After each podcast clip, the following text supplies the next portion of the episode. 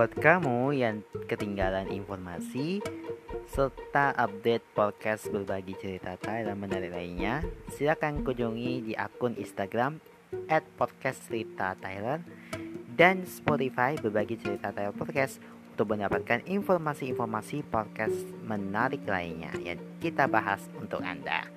Jangan lupa juga untuk selalu follow akun Instagram at mata underscore kambaru underscore kindness dan Twitter at demata saputra untuk mendapatkan informasi mengenai program-program unggulan lainnya.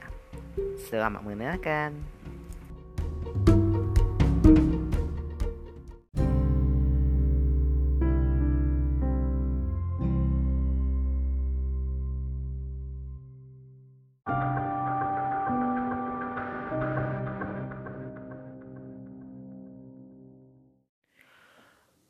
Assalamualaikum warahmatullahi wabarakatuh. Salam sejahtera bagi kita semua. Om Swastiastu, Namo Buddhaya, Salam Kebajikan.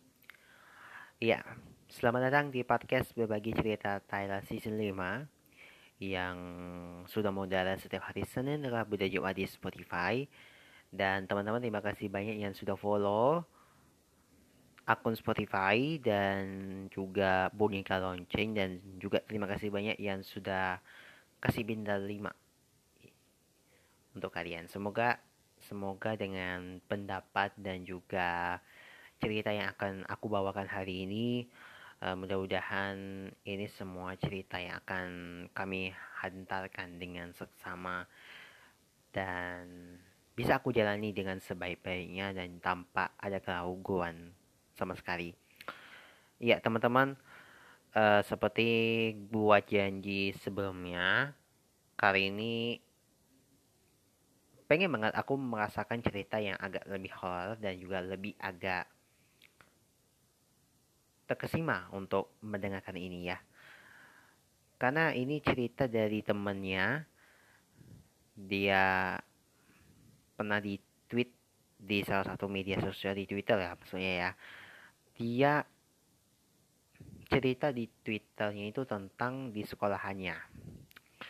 Jadi tak usah lama-lama lagi, langsung saja kita dengerin ceritanya di cerita horor di sekolahan. Oke. Tren ini ini bukan bermaksud untuk menjelekkan sekolahku. Ini pun karena mau berbagi cerita mistis yang alami sama aku dan teman-temanku. Aku anak kelas sebelas A K L. Kelasku ada di paling pojok, enggak punya balkon, dan lorongnya itu lumayan gelap.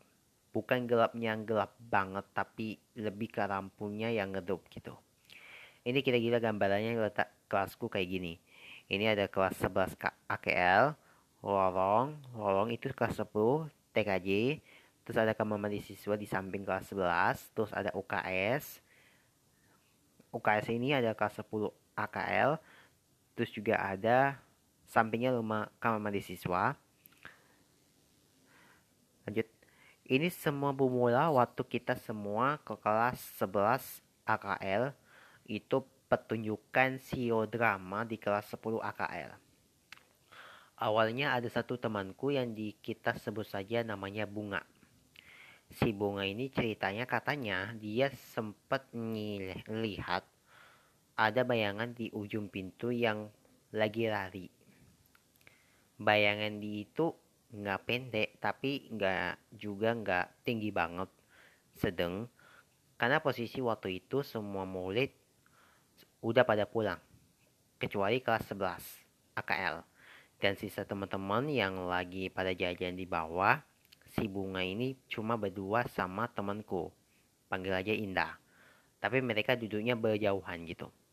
Nah, karena aku kedapatan peran dari guru B K, yang mana mengharuskanku untuk ganti baju jadi baju batik, dan dua temanku lainnya yang ganti baju juga, akhirnya kami semua milih buat ganti baju di kamar mandi guru.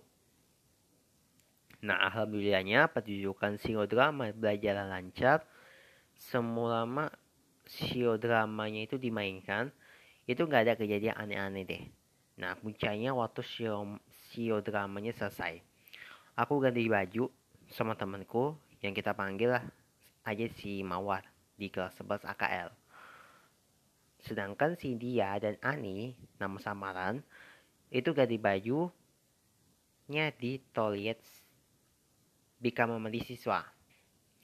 Toilet siswa ya maksudnya ya. Tapi posisi mereka ini ganti baju. Pas semuanya udah pulang, aku sempat dengar mereka lagi ketawa dan ngobrol di kamar mandi itu. Aku dan Mawar akhirnya turun lewat tangga belakang. Baru aja nginjek tangga terakhir, Eh tiba-tiba si Indah dan Ani ini turun tergopok-gopok gitu sampai jiri-jiri. Petugas kebersihan sekolah ini nanya dong gitu, Eh kenapa, ada apa gitu kan.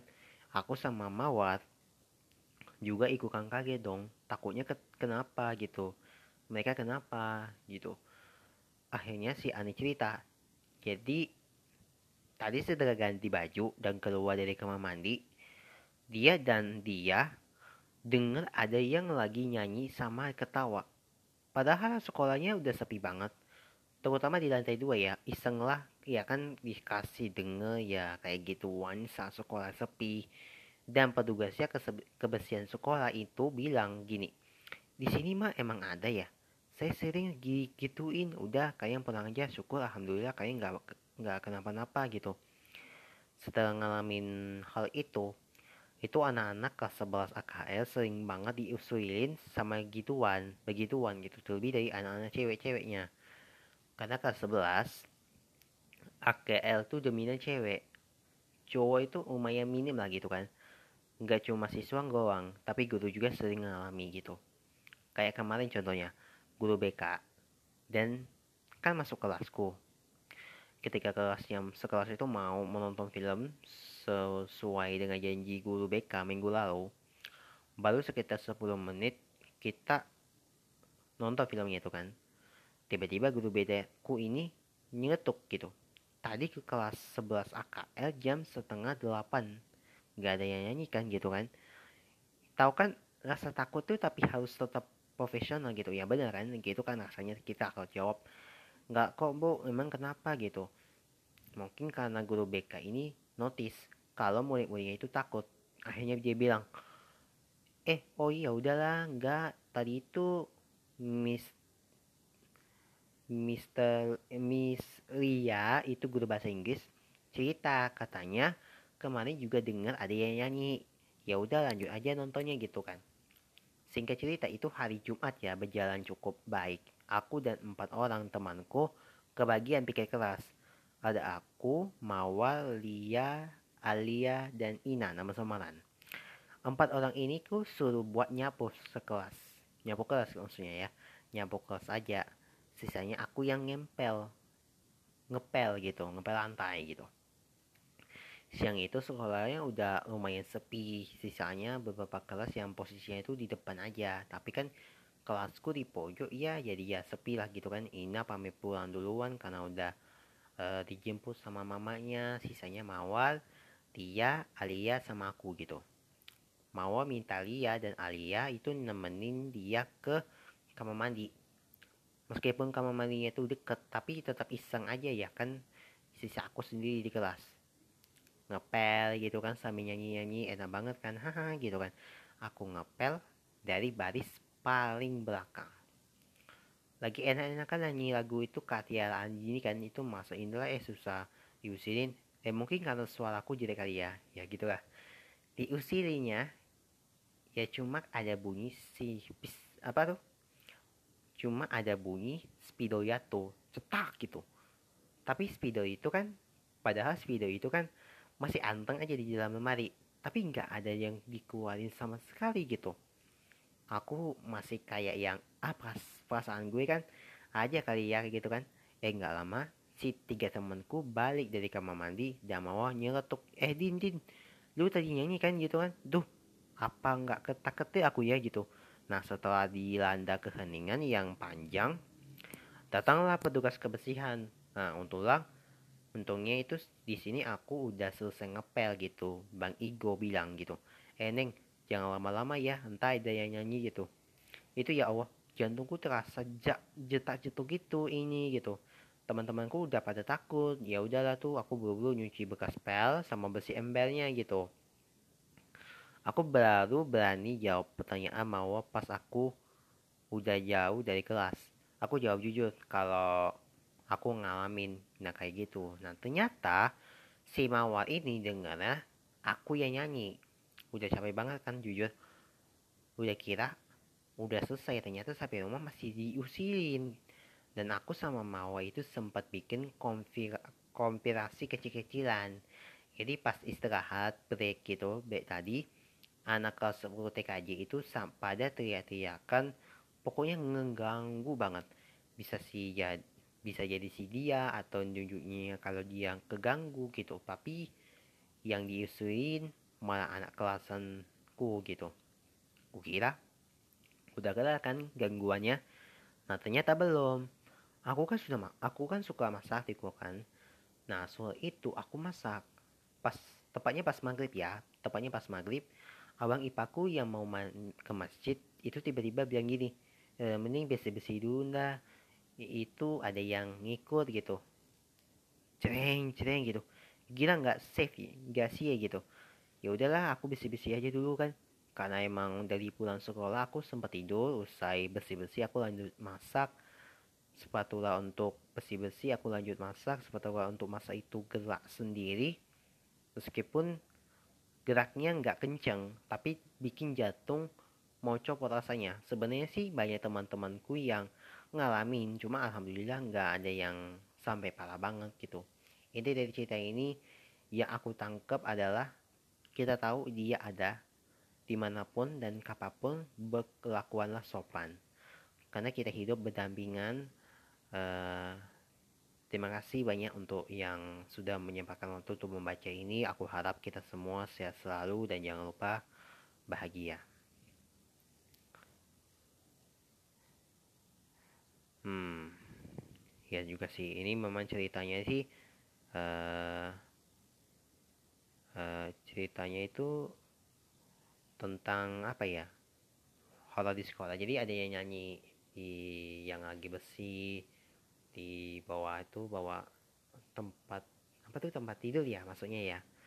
Agak serem juga sih, cuma yang bahaya-bahaya gitulah ya. Oke, itu kan cerita yang yang tadi, cerita horor di sekolah. Kita akan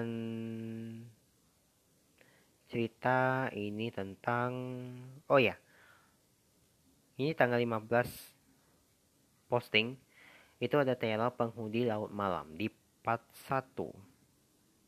Enggak ada ya. Oke, kita lanjut aja ya, karena udah mau mepet nih. Kita break dulu ya guys. Sahabat Thailand, kita akan memasuki ke segmen cerita horor. Dan cerita horor kali ini seperti biasa akan kami hadirkan untuk Anda. Kita akan membacakan cerita dari teman kita yang berjudul Pengakuan Sipir Nusa Kambangan. Oke, jadi sebelum kita baca, kita mau review dulu ya dari tulisan ini. Pengakuan Sipir Nusa Kambangan.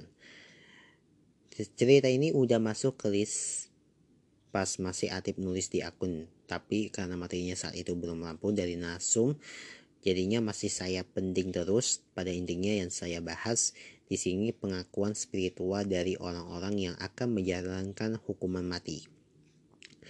Ada juga kisi, kisah-kisah mistis taknya, tapi nggak begitu banyak. B T W track horor saya kali ini gak melulu tentang setan kot. Jadi buat kalian yang penakut tapi penasaran mau baca, bisa lah ya baca ini pas malam-malam juga. Dikira saya kasih spoiler ya guys. Tergantung kita dengan mudahnya bisa menghakimi orang yang telah berbuat kesalahan besar dengan ucapan udah hukum mati aja dia, atau udah dia itu pantas jadi hukuman mati ya, kayaknya gitu loh ya contohnya ya. Tapi pernah gak sih kalian bayangin juga perasaan si penerima hukuman mati itu melewati detik-detik waktu menjelang kematiannya? Less, but not less. Terus ada yang juga permintaan-permintaan aneh lah ya. Dari sisi narapidana yang menurut saya absurd banget tapi seru untuk saya ceritakan di sini. Nah, penasaran gimana sih kelanjutannya? Ya udah, tunggu aja nanti, tapi jangan buru-buru ya. Nah, kita langsung kita mulai cerita track horornya. Bismillahirrahmanirrahim. Namanya Pak Santo, bukan nama sebenarnya. Akan membagi pengalaman tentang menjadi sipir penjara di Nusa Kambangan. Dan di track kali ini saya bagi jadi dua part saya ya teman-teman. Part pertama ini tentang kisah para napi yang akan mengalami eksekusi mati, dan part kedua tentang kejadian-kejadian mistis di sekitar penjara dan pastinya di bekas tempat eksekusi mati itu sendiri. Oke, tanpa lama-lama kita langsung saja ke simak ke bagian pertama dulu ya. Pagi itu penjara Nusa Kambangan kedatangan dua puluh narapidana dengan hukuman mati yang siap dieksekusi dari rutan atau rumah tahanan di Cipengang. Seperti pada biasanya ini, tugas Pak Santo mengharapkan nara, para napi ke dalam selnya ini masing-masing. Dari sekian banyak napi yang datang, perhatian Pak Santo tertuju pada napi yang bernama Topa atau Mustafa. Dia terlihat seperti agak sedikit stres. Tapi kalau dibilang sepenuhnya ia tidak waras.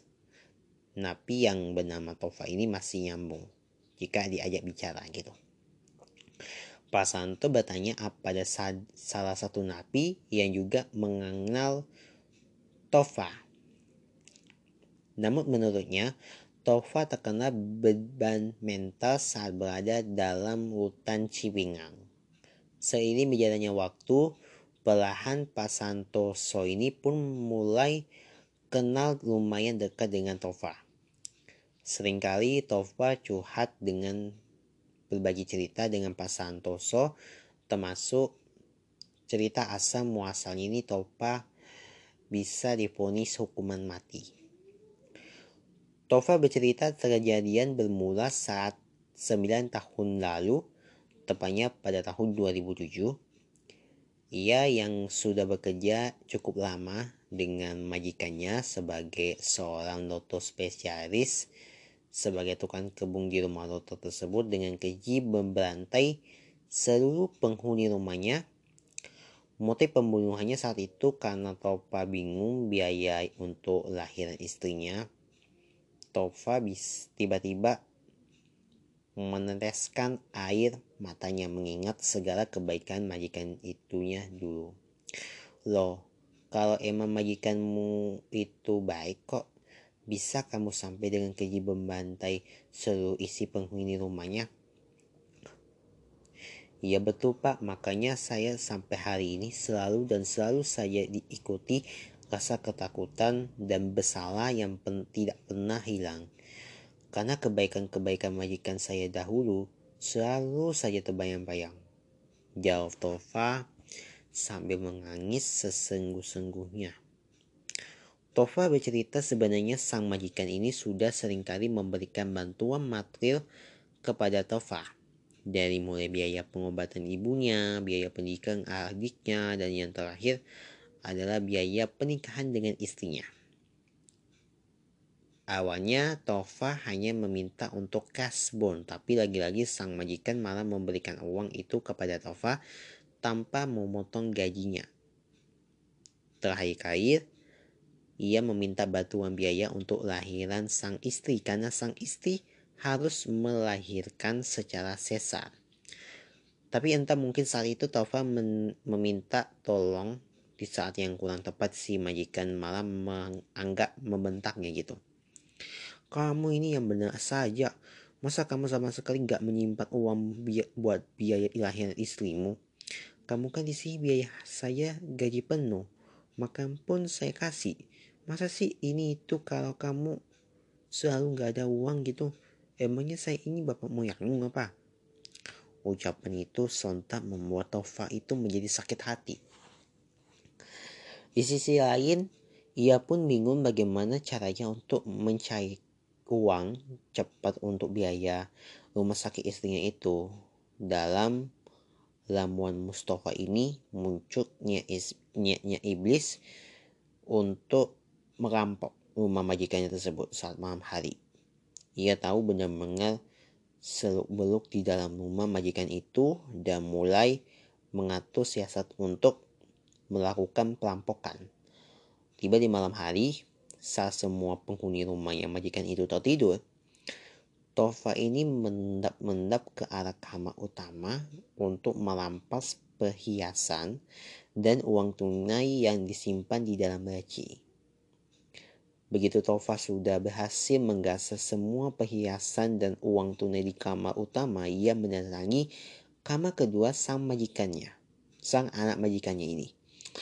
Tova itu lalu kembali melancarkan aksinya saat Tova ini melihat anak gadis majikannya ini sedang tertidur.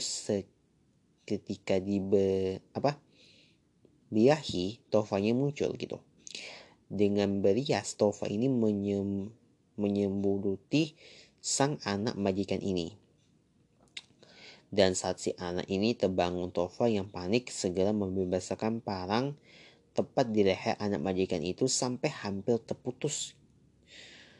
Adik perempuannya yang juga ikut terbangun tak luput dari tebasnya parang Tova ini. Tova ini semakin panik manakala ia melihat kini sang majikan dan istrinya ini berada di depan mata.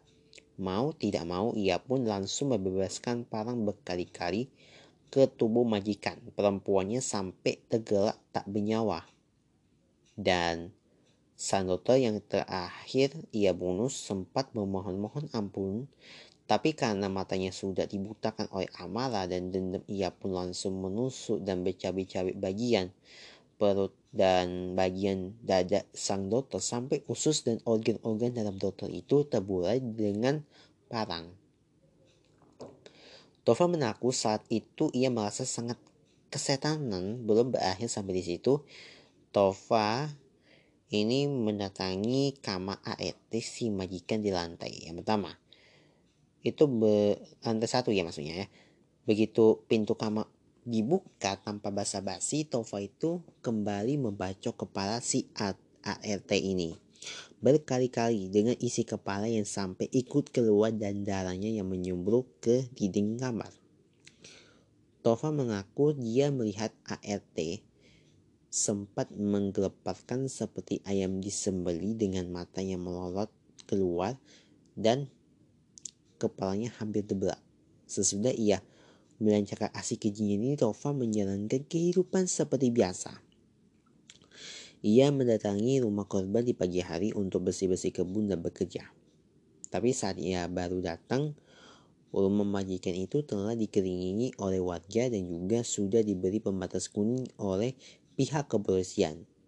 Amar, si supir dokter yang pertama menjadi saksi penemuan korban, berkata jika di pagi itu ia yang menang bis, memang biasanya sudah datang terlebih dahulu daripada daripada Tova, langsung mengambil kunci mobil di dalam rumah untuk memanasi mesin mobil sebelum ia menghantarkan ke sekolah anak majikannya. Tapi saat Amar menentuk untuk pintu rumah, tak ada satupun yang membukakan pintu. Amar ini mencoba menelpon ke H P majikannya, tapi semuanya tidak aktif. Begitupun dengan Mbak Nati, Mbak Nati ya di si A R T ini. Karena lama Amar ini menunggu sambil mengetuk-ngetuk tapi tidak ada jawaban.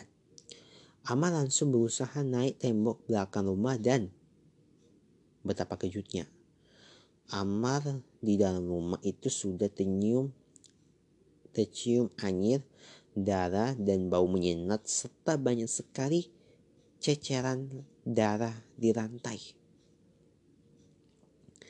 Setelah Amar selidiki, ternyata satu keluarga majikan ini berserta A R T ini sudah meninggal dunia dengan menewaskan. Mendengar pengakuan Amar, Tova sama sekali tidak menggeming dan malah menunjukkan ekspresi wajah yang ikut terguncang. Bahkan Tova ini sempat menangis seakan-akan tidak percaya majikannya itu telah tewas menewaskan. Polisi segera melakukan penyelidikan terhadap Amar dan juga Tova terlebih dahulu. Tapi saat itu mereka berdua sama-sama mempunyai alibi kuat yang mana membuat sempat mengecoh pihak kepolisian. Setelah memakan waktu tidak sampai satu minggu, barulah pihak kepolisian ini menemukan titik terang dari kasus menenaskan tersebut. Tova ini sudah tidak bisa berkelit lagi manakala polisi menunjukkan banyak bukti dugaan yang menyeret Tova menjadi tersangka. Proses persidangannya begitu berlalu begitu apa namanya cepat gitu, karena memang Tova ini tidak didampingi oleh pihak pengacara. Ia hanya bisa pasrah saat hakim mengetuk pintu, menutup palu, divonis hukuman mati. Di dalam penjara, Tova bertubi-tubi dihajar habis-habisan oleh pihak kepolisian. Bahkan, mohon maaf ya, hampir setiap malam kemaluan Tova sengaja diolesi balsem panas oleh para napi lainnya yang ikut kesal dengan kasus Tova. Selama berbulan-bulan, Tova menjadi rundungan dalam sel.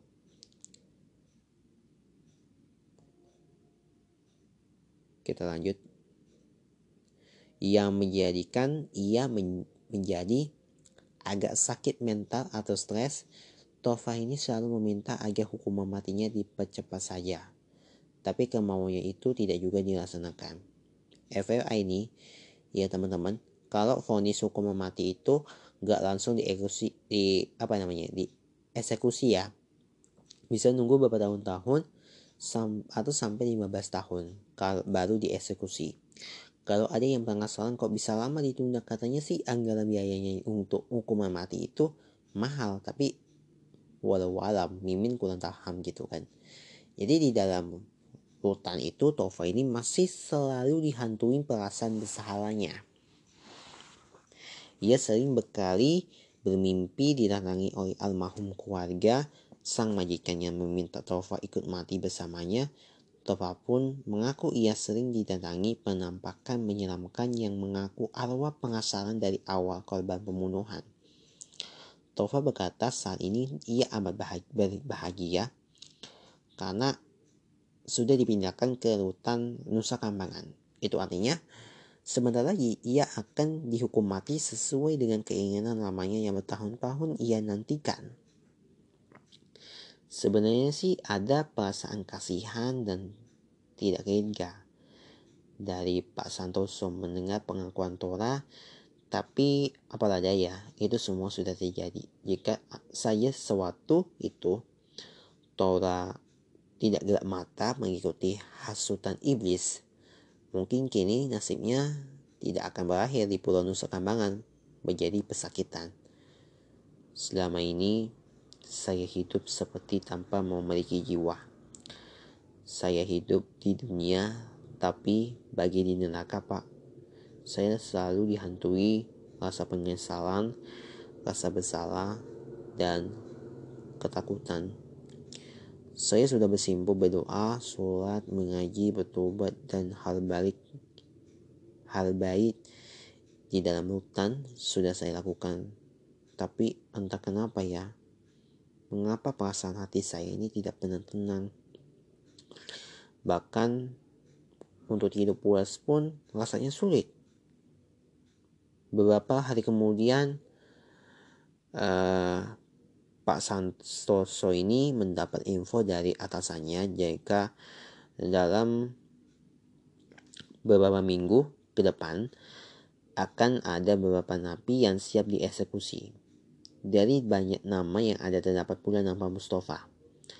Tapi para napi itu nantinya akan dibimbing oleh pemuka agama masing-masing. Contohnya muslim akan dibimbing oleh ustadz, Kristen oleh pendeta, Katolik oleh paspor, Buddha oleh para biksu, Hindu pun oleh Pinandia, Konghucu oleh Uesi, untuk mempersiapkan mental menjelang hukuman mati tersebut.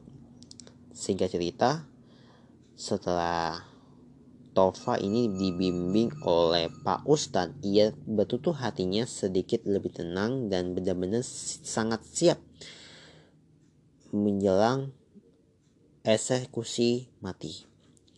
Kini tibalah waktunya menjelang hari H, para narapidana vonis hukuman mati dan ditawarilah makanan kesukaan yang mungkin belum pernah mereka makan, serta waktu kunjungan keluarga yang bisa dibilang waktu agak lama untuk saat-saat terakhir.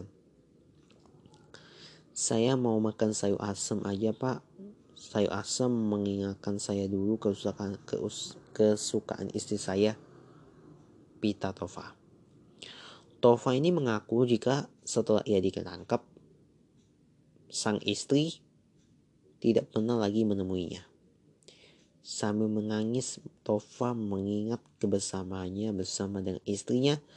Tova tidak memakan sayur asem yang dihidangkan terakhir kali untuknya.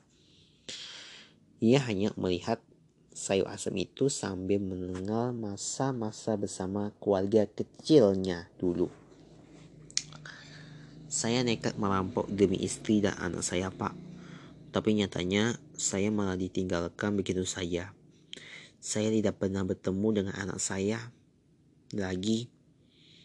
Terakhir kali saya melihat saat masih berada di dalam insubator. Sudahlah Tova, semuanya sudah berlalu dan kamu sudah menebus semua kesalahan itu. Saat ini yang terpenting kamu bisa ikhlas menjalani sisa sisa hidupmu di sini.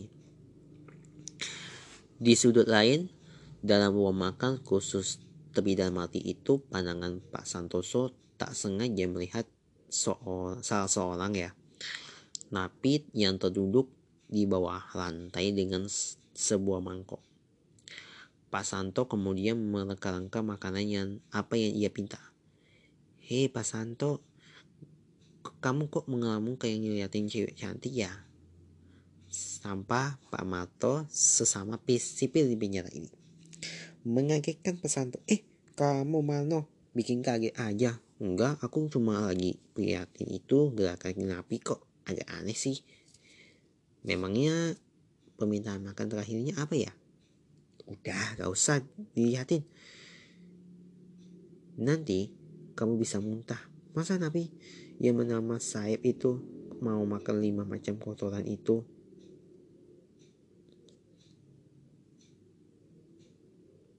Ucap Pak Mano sambil bergeli-geli. Gitu loh, kok bisa gitu dia? Bukannya kalau orang gila harusnya tidak dihukum, apalagi kan sampai dihukum mati? Tanya Pak Santo. Dia itu sebenarnya gak gila. Jadi katanya sih suatu muda ia menimba ilmu hitam ke dalam suatu daerah. Ke suatu daerah ya. Dan saat pulang sudah membuka praktek pedukuhan. Nah, yang buat ia sampai bisa diponis hukuman mati. Si napi ini yang bernama Sayap membunuh lima pasien, lima orang pasien, dan ia kabur di pekarangan rumahnya. Belum lagi ia wanita ternyata sudah mencabuli lebih dari sepuluh wanita. Loh, kenapa pasien harus dibunuh Mano? Biasalah dengan iming-iming penggandaan uang gitu kan.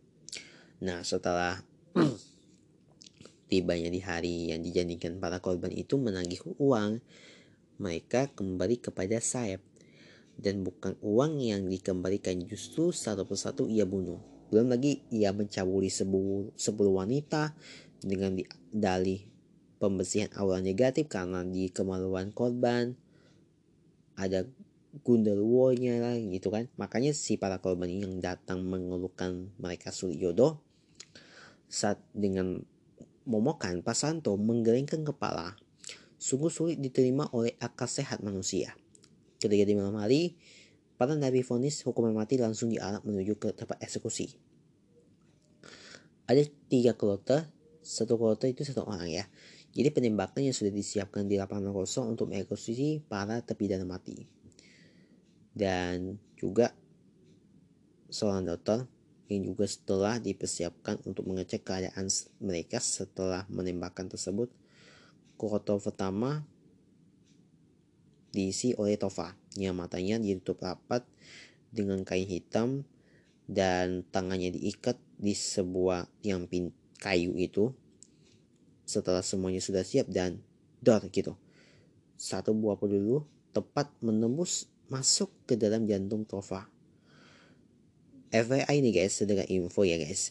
Jadi kalau terpidana mati si penembaknya pun nggak tahu senapan ia yang ia gunakan itu hanya ada peluru atau tidak. Jadi dalam satu kloter itu biasanya ada empat atau lima regu tembak yang dan akan mereka tidak tahu senapan yang mereka pakai itu sudah terisi peluru atau tidak gitu. Nah, ketika tubuh Tova ambruk dan dengan tangan terikat, dokter dari kepolisian dengan sigap mengecek denyut nadi dan jantungnya, dan tak lama ia menutup kedua mata Tova yang masih mendidih. Dia bilang, "Innalillahi wa inna ilaihi raji'un." Ia sudah wafat, ucap sang dokter. Setelah Tova, kebetulan yang kloter sesi berikutnya si adalah Saeb, si dukun cabul dan dukun pembunuh berdarah dingin itu. Sebelum dia dieksekusi berucap segala macam sumpah serapah yang keluar dari bibirnya, sampai pada akhirnya satu peluru kemudian besar lagi tempat di jantungnya. Ketika sudah tersungkur, dokter lalu mendekat dan memeriksa kembali nadinya. Dia masih hidup, masih ada detak nadinya gitu, ucapnya para regu penembak. Setelah seorang penembak diminta untuk kembali menembak tempat di jantung Saeb, tapi nyatanya ia masih bernafas dengan tubuh yang menggeleng gitu. Setelah percobaan penembakan ketiga, barulah Saeb dinyatakan meninggal oleh dokter. Pak Santoso kemudian menceritakan pengalaman ilahinya bertemu dengan para teroris bom bunuh diri yang juga terkena hukuman mati. Setelah dari mereka ada yang melakui kesalahannya dan bertobat di jalan Allah, tapi ada pula yang sampai mati pun masih kukuh terhadap pemahaman salah, pemahaman yang salah jika apa yang ia kerjakan adalah benar. Nauzubillah.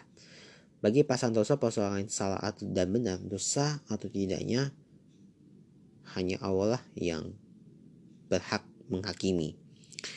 Kita tidak patut menghakimi orang lain karena mereka mempunyai dosa yang berbeda. Terakhir yang berkesan itu ketika Pak Santoso ini menyaksikan hukuman mati. Para gerbong ini penyedia narkotika, mungkin kalian pernah mendengar kasus-kasusnya para bandar narkotika yang menggegerkan publik, bukan kan? Mungkin ada salah satu contoh lah kasus Bali sembilan. Ada kisah haru dari yang Pak Santo. Saksikan di balik pengangkapan sembilan orang ditangkap yang akan siap dihukum mati. Lalu ada beberapa dari mereka yang benar-benar melakukan pertobatan menurut kepercayaan masing-masing.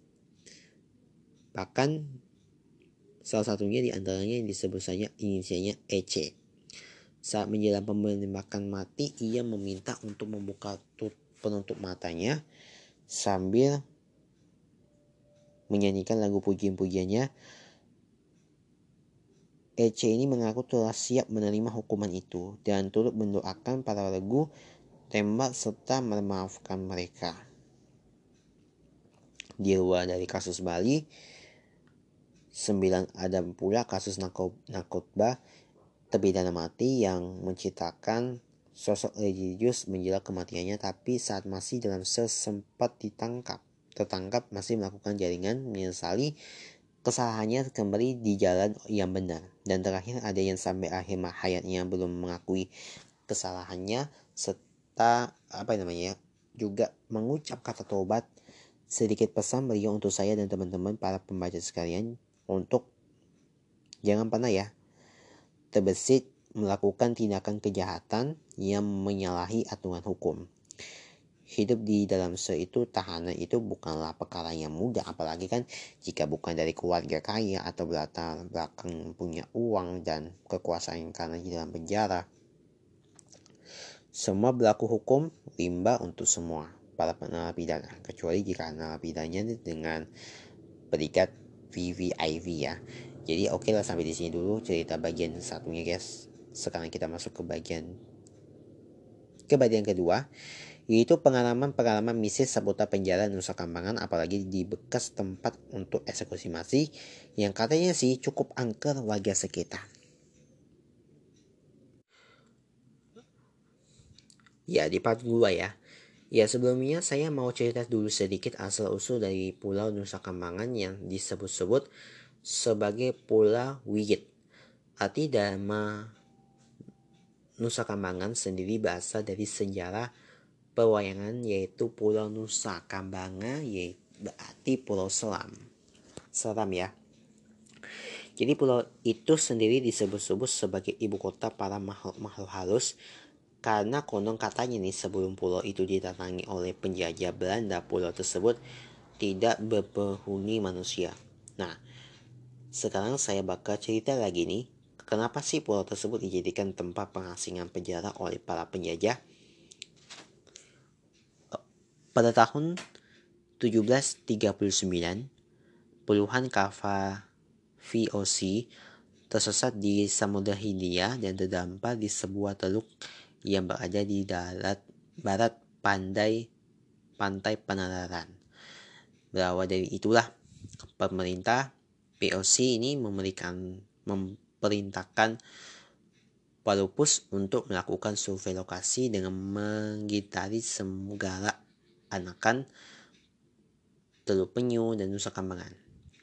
Dari hasil survei, beliau ini menyimpulkan bahwa daerah itu cocok untuk dijadikan pelabuhan di bagian pantai selatan Jawa. Pada tahun delapan belas tiga puluh enam, V O C ini membangun benteng Karambolong yang berada di Pulau Nusa Kambangan. Pembangunan benteng itu dilakukan untuk melindungi wajah wilayah itu dari ancaman bajak laut ketika sistem pengamanan itu tidak bisa lagi mengadakan benteng Karambolong. Dibangunlah benteng di Semenanjung Cilacap yang kini dikenal sebagai dengan nama Benteng Pendem. Namun wabah malaria membuat pembangunan benteng itu tersendat dan menyerang delapan puluh persen tenaga kerja yang terlibat dalam pembangunan benteng itu. Karena menyerang banyak penduduk, maka diputuskanlah pembangunan benteng di, dikerjakan dengan tenaga narapidana. Untuk itu, dibangunlah penjara dari bambu di sekitar benteng Karambolong dengan kapasitasnya itu tiga ratus napi, tiga ratus orang lah. Pada tahun seribu sembilan ratus delapan, Nusa Kambangan ini ditetapkan sebagai Pulau Bui oleh pemerintah Hindia Belanda. Setelah penetapan itu, di sebelah selatan Pulau Nusa Kambangan ini dibangunlah penjara permisan dengan daya tampung tujuh ratus orang. Tak hanya ditahan di penjara, tenaga para napi itu dimanfaatkan untuk pembukaan ladang karet di pulau itu. Karena perluasan kebun karet itu, jumlah napi yang dikirim ke Nusa Kambangan semakin banyak. Pada tahun seribu sembilan ratus dua belas, dua penjara dibangun sekaligus, yaitu penjara Karang Anyar dan penjara Nirbaya, yang masing-masing mampu mengampung tujuh ratus lima puluh tahanan, dan pada tahun seribu sembilan ratus dua puluh empat dibangunlah penjara Batu. Pada tahun seribu sembilan ratus dua puluh tujuh dibangunlah penjara Besi dan dilanjutkan penjara Giten dan penjara Karang Tenang, dan pada tahun seribu sembilan ratus dua puluh delapan penjara terakhir yang dibangun oleh pemerintah Hindia Belanda adalah penjara Limus Butu pada tahun seribu sembilan ratus tiga puluh lima. Dan kini penjara Nusa Kambangan ini tak hanya menjadi tempat penekam tahanan, melainkan jadi tempat eksekusi mati narapidana kelas kakap, pelaku bom Bali, Amrozi, dan Mukhlas dieksekusi di sana. Begitu pula dengan gerbongnya narkoba Bali Nine asal Australia. Jika tadi sedikit gambaran sejarah dari Pulau Nusa Kambangan. Sekarang giliran kita bahas tempat-tempat misteri seputar Pulau Nusa Kambangan yang teman-teman. Dari banyak spot eksekusi mati di pulau ini, Bukit Nirbaya ini adalah tempat yang paling banyak menyaksikan matinya para narapidana. Karena banyaknya nyawa yang melayang di tempat ini, para warga sekitar sering mendengar suara misterius yang asumsinya ini datang dari para arwah yang tidak tenang. Selain itu, bukti tak berpenghuni ini jadi gelap gulita dan ditutup oleh flora dan fauna liar yang menambah kesan angker. Selain Bukit Nirbaya ini tempat panulan, eh, ini juga sering dijadikan tempat eksekusi tempat tembak narapidana yang dihukum mati. Ngerinya di tempat ini juga diterangi dari jalan yang berkilau tajam dan minim penerangan. Konon karena banyaknya yang nyawa yang hilang di tempat ini, jalan Panakuang ini menjadi salah satu spot rawan kecelakaan. Selain karena alamnya tidak bersahabat, kecelakaan juga sering terjadi akibat gangguan makhluk astral yang berada di jalan ini. Lalu ada tiga lagi tiga kilometer dari pos polisi, ada sebuah pertigaan yang memiliki sebuah pohon kamboja. Pohon ini dipercaya angker karena selalu gundul dan tak berdaun. Bahkan berbunga, gundulnya pohon ini diciptakan karena banyaknya kumpulan kuntilanak yang tak terhitung jumlahnya yang menduduki dan meninggali pohon ini sehingga daerah sekitar pohon ini selalu gersang. Selain tempat yang angker di atas tadi, penembakan satu sosok kakek-kakek juga sering terlihat di pulau yang dijuluki Alcatraz Indonesia ini. Oke, kita lanjutkan ceritanya.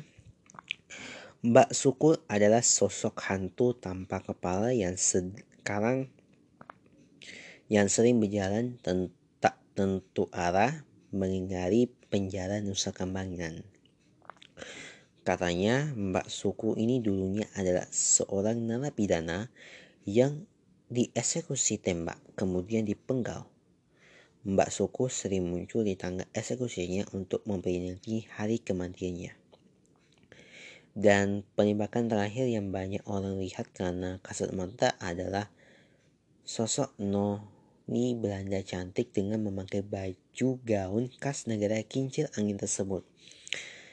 Sering berjelas di sekitar lapas penjara, namun noni itu pun senang mengganggu para petugas sipil dengan menggodanya. Termasuk Pak Santoso yang kelak kali didatangi oleh noni-noni Belanda ini. Jika noni itu didekati, dia akan tiba-tiba menghilang menembus tembok. Dan jika pura-pura tidak melihat, si noni Belanda itu seperti sengaja menampakkan dirinya dengan menari-nari dan bersenandung di depan Pak Santoso. Oh ya teman-teman, fakta terakhir menurut pengakuan dari Pak Santoso ini, ini tahun dua ribu lalu, dua kontainer berisi ular koba sengaja dibuang di Nusa Kambangan. Hal tersebut digunakan untuk mensterilkan uh, wilayah Pulau Nusa Kambangan agar tidak sembarangan biasa keluar masuk di Pulau Pui itu. Di sisi lain, hal tersebut dilakukan untuk menjaga keamanan agar narapidana tidak berusaha kabur dari penjara Nusa Kambangan. Duh, semangat kan?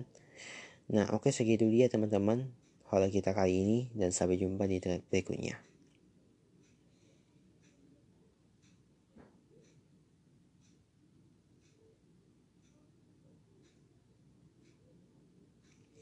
Oke, kita lihat dari sisi apa yang namanya permasalahannya, terus juga Uh, apa namanya itu ya, bisa menjadi pelajaran buat kita bahwa jangan lakukan sesuatu perbuatan jahat sekecil-kecil apapun, pasti akan menemukan titik terangnya untuk bisa menangkap atau memproses secara hukum yang berlaku gitu. Semoga menjadi pelajaran ya buat kita semua. Oke, sekian dulu di episode kali ini, dan terima kasih buat saya, buat kalian yang sudah mendengarkan, dan sampai jumpa lagi di episode berikutnya. Sampai jumpa. Assalamualaikum warahmatullahi wabarakatuh. Salam sejahtera bagi kita semua. Om Swastiastu, Namo Buddhaya, salam kebajikan. Annyeonghaseyo. Apa kabar semuanya? Semoga kami harapkan dalam keadaan sehat selalu, tetap semangat dalam menjalani aktivitas sehari kamu. Buat yang belum vaksin, ayo segera vaksin. Dan juga kalau sudah, tetap patuhi. Karena pandemi belum berakhir, makanya kita harus tetap jaga protokol kesehatan, memakai masker, jaga jarak, hindari kerumunan, dan cuci tangan dengan sabun. Kita bisa lawan ini dengan bersama-sama. Salam sehat. Selamat datang di podcast Berbagi Cerita Thailand Season lima kali ini, yang mengudara setiap hari Senin, Rabu, dan Jumat di podcast Spotify. Dan bersama saya mereka Saputra dan temanku Tyler King tentunya ya. Kali ini ada sesuatu yang berita yang berita duka ya ya. Kita mengucapkan innalillahi wa inna ilaihi rajiun, telah meninggal dunia Rayan. Ini masuk ke trending topik Twitter di di posisi kelima. Rayan ini meninggal dunia selepas diselamatkan setelah uh, terperangkap atau apa istilahnya? Masuk ya, masuk ke dalam sumur katanya ya. Ini ada beritanya ya. Ini kami kutip dari uh, astroalmani dot com. Terperangkap di Perigi, Rayan ini meninggal dunia selepas diselamatkan. Jadi kanak-kanak lelaki Maghribi, Maroko, berusia lima tahun yang diselamatkan selepas terperangkap di dalam sebuah perigi sejak Selasa dilaporkan meninggal dunia. Berita kematian duka itu Rayan Aourram itu disahkan Istana Diraja Maghribi pada Sabtu.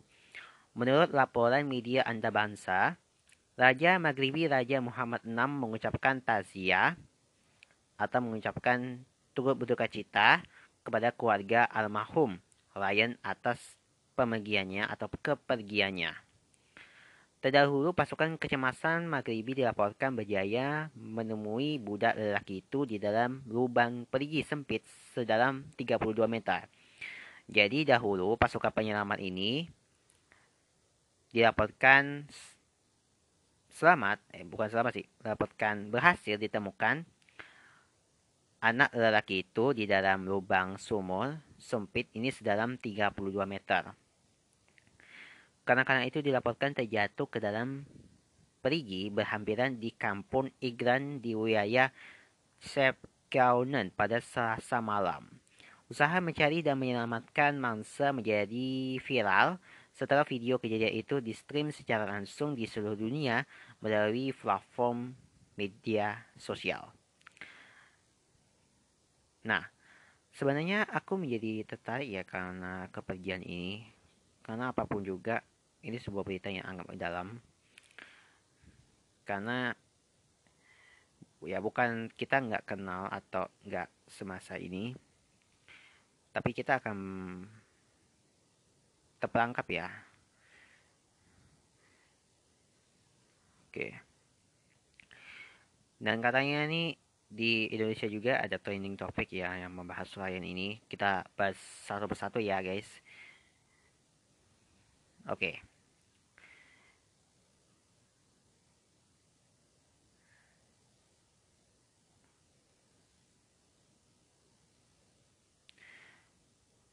Nah, katanya Ari Untung, Rayan ini anak lima tahun viral di dunia jatuh ke sumur ke dalam tiga puluh meter ditemukan. empat hari jatuh ke dalam sumur tiga puluh meter menjadi perhatian dunia. Akhirnya, akhirnya Rayan ditemukan.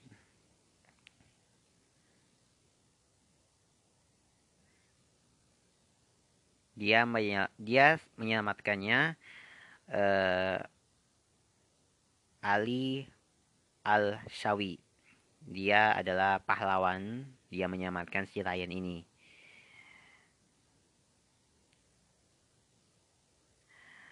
Kata ini, peristiwamu mengingatkan dunia bahwa sesuatu nyawa itu tak ternilai kepentingannya dan segala usaha mesti dilakukan untuk menyelamatkan. Limiting the world to grow for, for love, not green and ignogen. Tazia buat keluarga adik. Ini ada juga ya sedih juga ya atas meninggalnya ini. Satu dunia sedih. Kita coba setelah lima hari loh bertaruh nyawa itu akhirnya ditemukan meninggal dunia. Terus semoga diberikan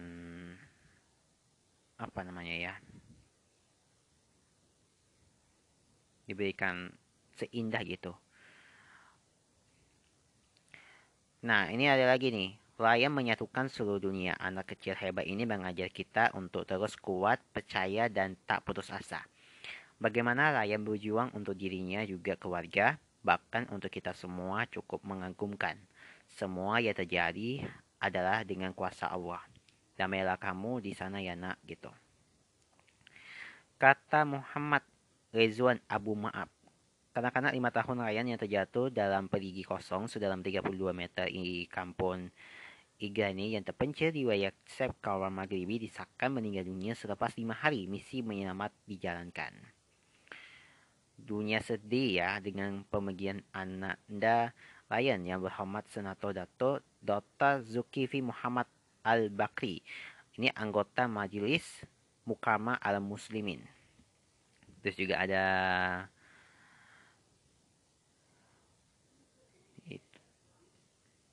ini aja juga lagi nih. Ini bocah asal Maroko Rayan ini meninggal dunia usai berhasil dikeluarkan selamat. Semoga keluarga yang ditanggarkan tabah menghadapi cobaan. Terus juga aku baru lihat beritanya kemarin, anak kecil yang terjatuh ke dalam lubang yang dalam banget, terjebak selama empat hari, barusan lihat lagi dia udah meninggal di perjalanan di ke rumah sakit katanya ya. Terus juga ada kelegahan, kebahagiaan, tak kala ia bisa dikeluarkan dari sumur. Namun ada kesedihan mendengar berita ia meninggal. Rayan, anak Maroko. Innalillahi wa inna ilaihi raji'un. Allahumma filahu wa hamu wa afihu wa anhu. Amin ya rabbal. Amin. Allahumma amin. Oke. Okay. Terus juga ini banyak sekali ya cerita-ceritanya ini. Yang paling update itu selebih selepas lebih seratus jam loh itu terperangkap di dalam sumur. Rayan Aourram ini di akhirnya ditemui sudah tidak lagi bernyawa. Pekabaran yang cukup menghayati itu dimakukan sendiri oleh pihak istana Maghribi. Nah, dan juga ini berita yang cukup duka. Ada ceritanya ya, aku baca dulu ya. Ini tulisan gambarnya ini. Oke. Okay. Oh, ini gak ada sinyal juga. Oke. Okay. Adit Rayan Aourram, jemarimu, eh, sorry. Adik Rayan Aourram, jemariku tak tertahan menulis untukmu. Aku bacakan ya. Oke, okay, aku akan bacakan ini. Rayan Aourram. Februari menyahut salam dua ribu dua puluh dua dengan kesedihan. Tanah Maghribi menganisi sebuah kehilangan. Suara riang tidak lagi kedengaran. Anak dan bapak terbebas tangkapan. Manja merasa berputik rindu. Resahnya membara di hati seisi penghuni bumi. Perigi kerdil memaut tubuhnya yang terkecil. Ruangnya sempit, menghempit jasad yang sakit. Dalamnya gelap, malap, dan sejuk. Anak ini menahan gigil dan berjuang nafas. Lalu, kisahnya menyebar harum kemanusiaan. Wanginya memikat jiwa nurani hamba yang berkasih. Doa dan harapan terindah di tangan-tangan yang tulus. Tanah digali tanpa henti dan lelah. Keringat deras mengalir dengan semangat yang hebat. Al-Shawi kuat berjuang dengan sisa kudrat. Tanahnya keramat yang perlu dijulang angkat. Masa lalu, masa berlalu dengan peng, penantian. Semakin jarak menghampiri dekat. Bertemunya selamat tetap dihajat. Aduh, dia cedera. Kerisauan mengepas saat tubuhnya dijumpa. Mengambilnya sedikit terduga, menunggu lagi. Kalimah pujian dilafaz ikhlas detik. Ia menjenah cahaya alam. Dia lemah dan tidak lagi gagah. Dia sudah berjuang di bawah.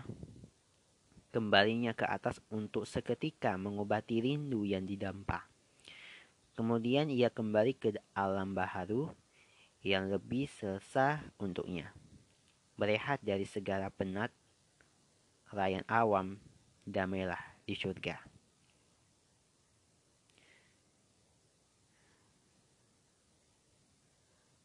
Aku sedih loh dengan cerita ini tentang ini. Bahkan aku sampai lihat juga. Nah, aku juga baca di info ya, dari di fakta i d n dot com. Ternyata Rayan ini sudah meninggal sebelum dikeluarkan dari semua warga hingga Raja Maroko ucapkan bela sungkawa. Aku bacain ya. Jadi seorang anak lelaki-laki kecil berusia lima tahun yang terperangkap di sebuah sumur di Maroko Utara selama lima hari meninggal sebelum tim penyelamat berhasil mengampainya dan mengambil tubuhnya pada Sabtu lima Februari dua ribu dua puluh dua malam. Rekaman yang beredar di media sosial menunjukkan adegan setelah tubuhnya ditemukan dengan ratusan petugas penyelamat yang putus asa dan penonton berkumpul di lokasi menyiaki kepada Tuhan dan menyorotkan senter ponsel mereka ke udara.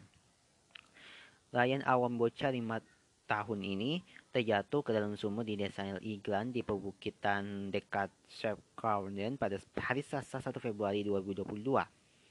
Kejadian itu pun memicu upaya penyelamatan besar-besaran yang pernah terjadi di negara Afrika Utara itu.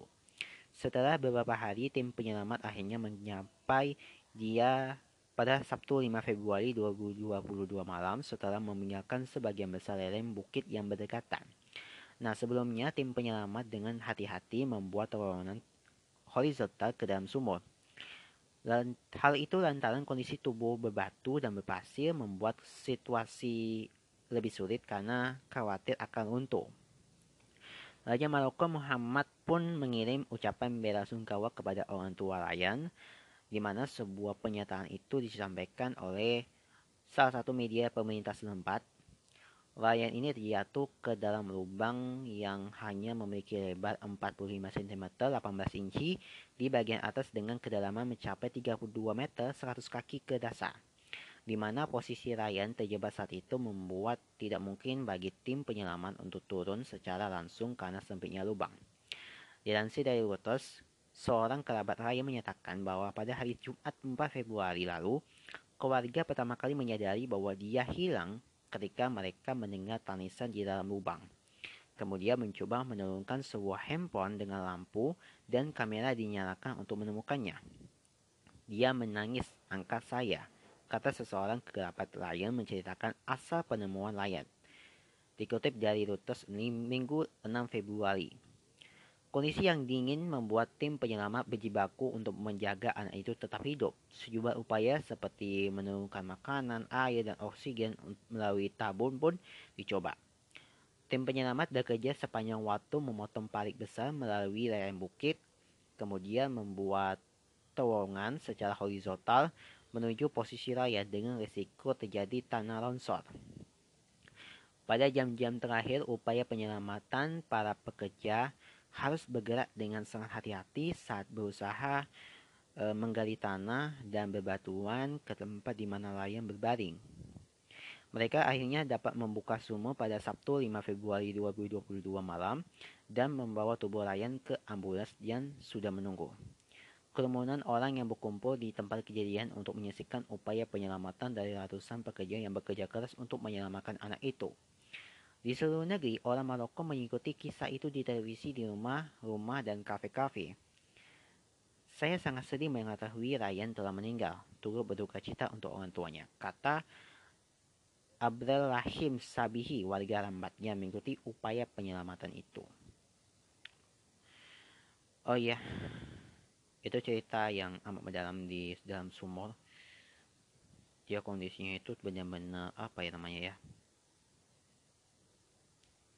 napasnya sudah uh, setengah gitu, mau diselamatkan udah meninggal. Dan juga ini menjadi peristiwa yang paling, bahkan sampai di media sosial pun kita semua ucapin uh, turut berduka cita, dan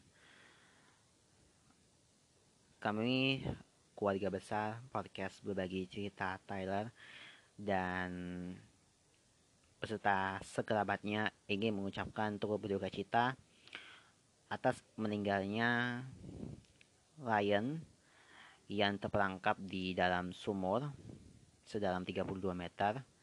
Semoga amal ibadahnya diterima oleh Allah Subhanahu wa taala dan keluarga yang ditinggalkan diberikan ketabahan. Untuk yang beragama Islam, kita mengucapkan Al-Fatihah.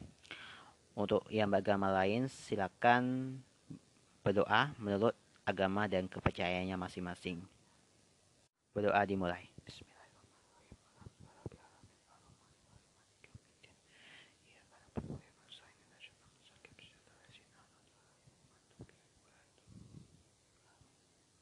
Amin. Terima kasih ya teman-teman yang sudah menggunakan Rayan. Semoga diberikan kes- diberikan kesehatan dan diberikan seindah, dan keluarga yang ditinggalkan diberikan ketabahan. Ya, terima kasih semuanya untuk mendengarkan episode ini. Jangan lupa untuk follow dan juga bunyikan lonceng biar kamu nggak ketinggalan. Sampai jumpa lagi di podcast berbagi cerita Tyler episode selanjutnya. Bye-bye.